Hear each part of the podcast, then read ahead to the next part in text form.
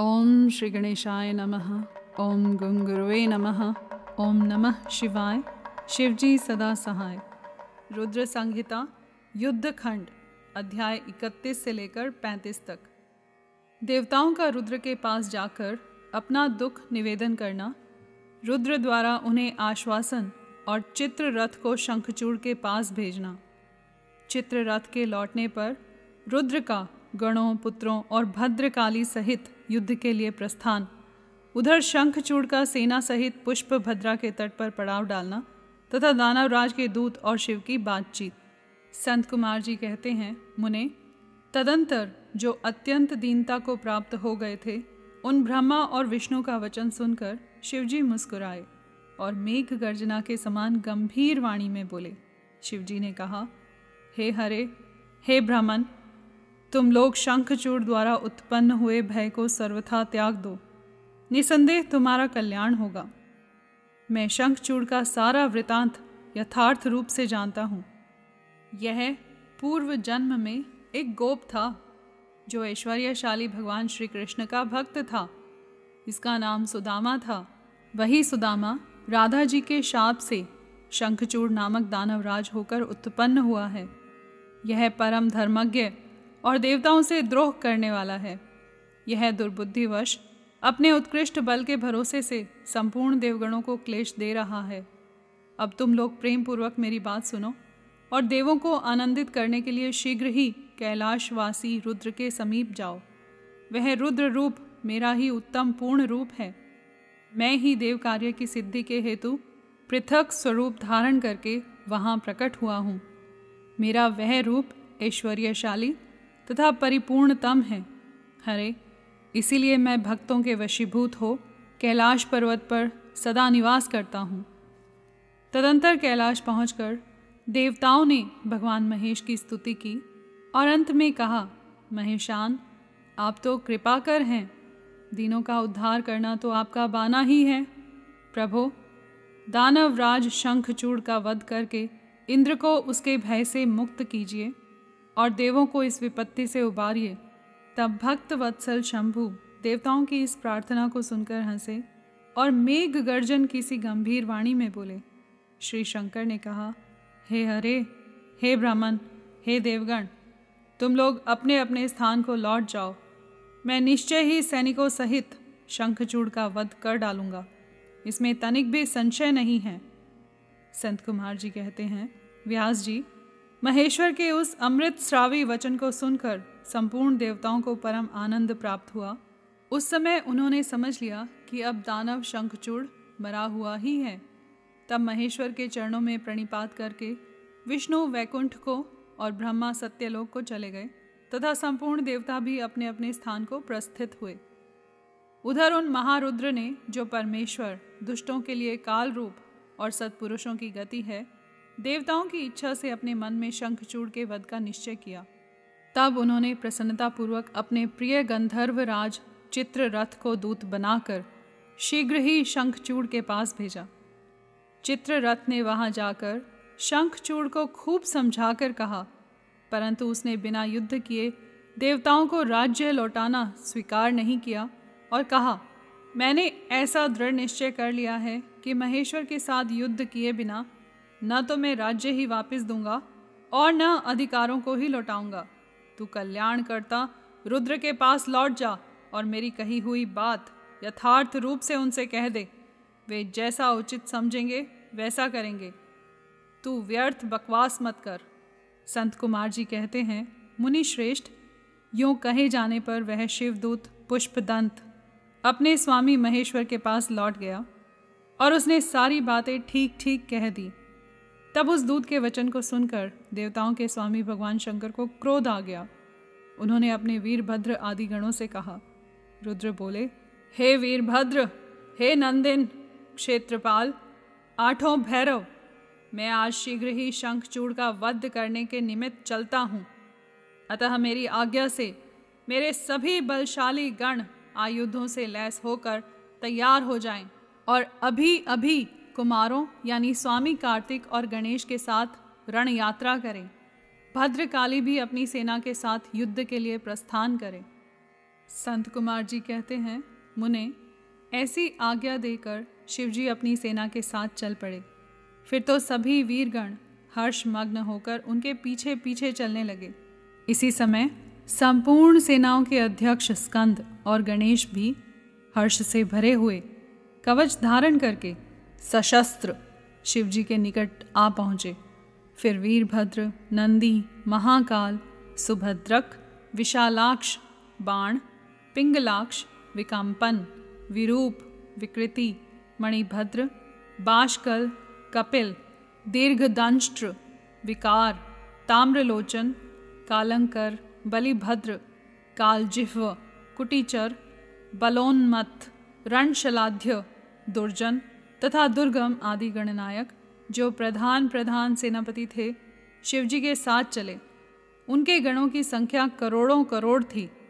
आठों भैरव एकादश भयंकर रुद्र, आठों वसु, इंद्र, बारहों आदित्य, अग्नि, चंद्रमा, विश्वकर्मा, दोनों अश्विनी कुमार, कुबेर, यम, निरिति, नलकुबर, वायु, वरुण, बुध, मंगल तथा अन्यान्य ग्रह पराक्रमी कामदेव उग्रदंष्ट्र उग्रदंड, कोरट तथा कोटभ आदि ने भी शीघ्र ही महेश्वर का अनुगमन किया।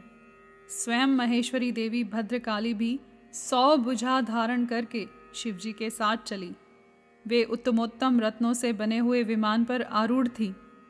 उनके शरीर पर लाल चंदन का अनुलेप लगा था और लाल वस्त्र शोभा पा रहा था।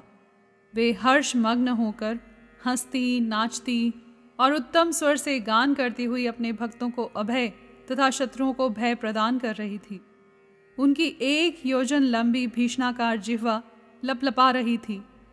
वे अपने हाथों में शंख, चक्र, गदा, पद्म, ढाल, तलवार, धनुष, बाण, एक योजन विस्तार वाला गहरा गोलाकार खप्पर, गगन चुंबी त्रिशूल, एक योजन लंबी शक्ति मुदगर, मूसल, वज्र, खड़ग, तीखा फलक, वैष्णवास्त्र, वारुणास्त्र, वायव्यास्त्र, नागपाश, नारायणास्त्र, गंधर्वास्त्र, ब्रह्मास्त्र, गारुडास्त्र, प्रजन्यास्त्र, पाशुपतास्त्र, जृंभणास्त्र, पर्वतास्त्र, महापराक्रमी सूर्यास्त्र काल काल महानल, महेश्वरास्त्र यमदंडास्त्र, सम्मोहनास्त्र तथा समर्थ दिव्य अस्त्र और अन्यान्य सैकड़ों दिव्यास्त्र धारण किए हुए थी। करोड़ों योगिनियाँ तथा डाकिनियाँ उनके साथ थी। फिर भूत, प्रेत, पिशाच, कुष्मांड, ब्रह्म राक्षस, वेताल, राक्षस, यक्ष और किन्नर आदि से घिरे हुए स्कंद ने पिता के पास आकर उन चंद्रशेखर को प्रणाम किया और उनकी आज्ञा से पार्श्व भाग में स्थित होकर सहायक का स्थान ग्रहण किया। तदंतर रुद्र रूपधारी शंभु अपनी सारी सेना को एकत्रित करके शंखचूड़ के साथ लोहा लेने के लिए निर्भयता पूर्वक आगे बढ़े और देवताओं का उद्धार करने के लिए चंद्रभागा नदी के तट पर मनोहर वट वृक्ष के नीचे खड़े हो गए। व्यास जी, उधर जब शिवदूत चला गया, तब प्रतापी शंखचूड़ ने महल के भीतर जाकर तुलसी से वह सारी वार्ता कह सुनाई। शंखचूड़ ने कहा, देवी, शंभु के दूत के मुख से रण निमंत्रण सुनकर मैं युद्ध के लिए उद्यत हुआ हूँ और उनसे जूझने के लिए मैं निश्चय ही जाऊँगा। तुम इसके लिए मुझे आज्ञा दो।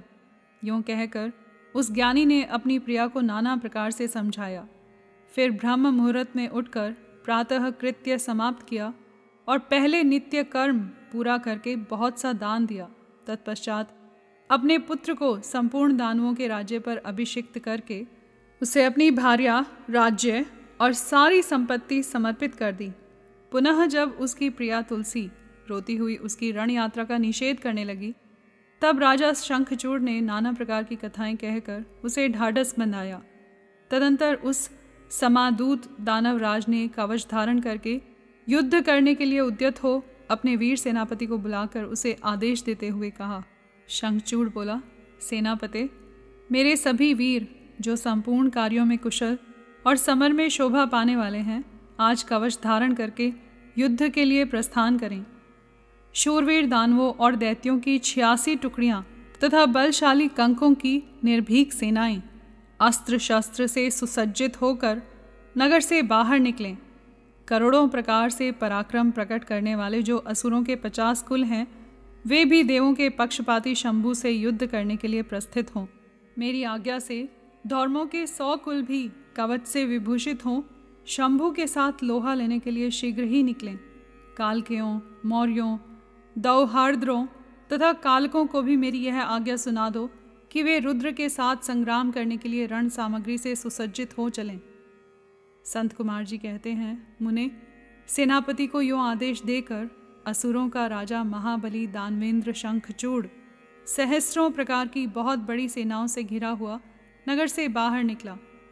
उसका सेनापति भी युद्ध शास्त्र में निपुण, महारथी, महान शूरवीर और रणभूमि में रथियों में अग्रगण्य था।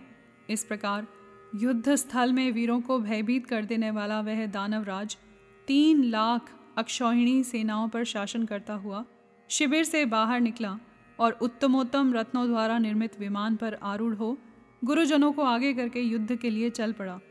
आगे बढ़ने पर वह पुष्प भद्रा नदी के तट पर सिद्धाश्रम में जा पहुँचा।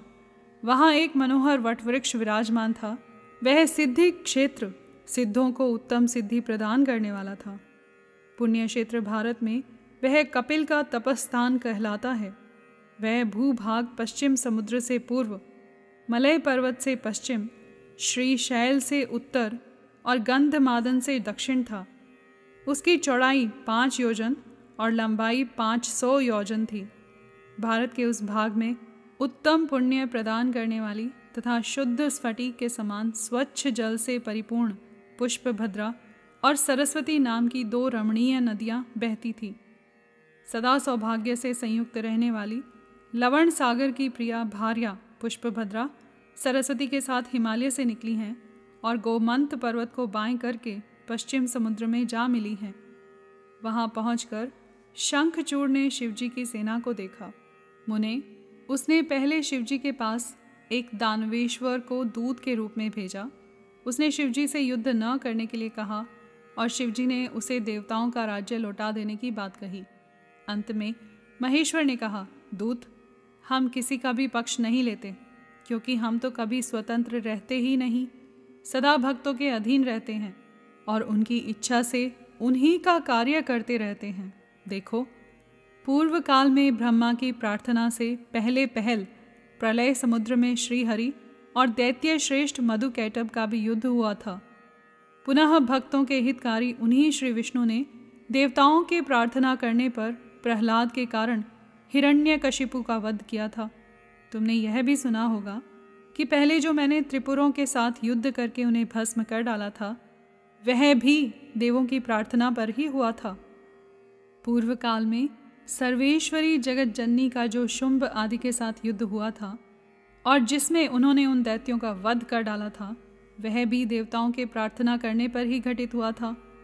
वे ही सभी देवगण आज भी ब्रह्मा के शरणापन्न हुए थे। तब वे उन देवताओं और श्रीहरि के साथ मेरी शरण में आए थे। दूत, इस प्रकार ब्रह्मा, विष्णु और देवगणों की प्रार्थना के वशीभूत हो, देवों का अधीश्वर होने के कारण मैं भी युद्ध के लिए आया हूँ। तुम भी तो महात्मा श्री कृष्ण के श्रेष्ठ पार्षद हो। अब तक जो जो दैत्य मारे गए हैं, उनमें से कोई भी तुम्हारी समानता नहीं कर सकता।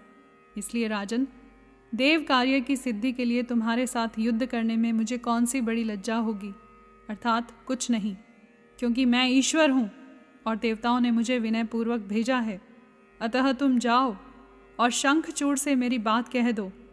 वह जैसा उचित समझेगा, वैसा करेगा। मुझे तो देवताओं का कार्य करना ही है। यूँ कहकर कल्याणकर्ता महेश्वर चुप हो गए। तब शंखचूड़ का वह दूत उठा और उसके पास चल दिया। यहाँ पर अध्याय 31 से लेकर 35 तक समाप्त हुए। कर्पूर गौरम करुणावतारम संसार सारम भुजगेंद्रहारम सदा वसंतम हृदयारविंदे भवम भवानी सहितम नमामि।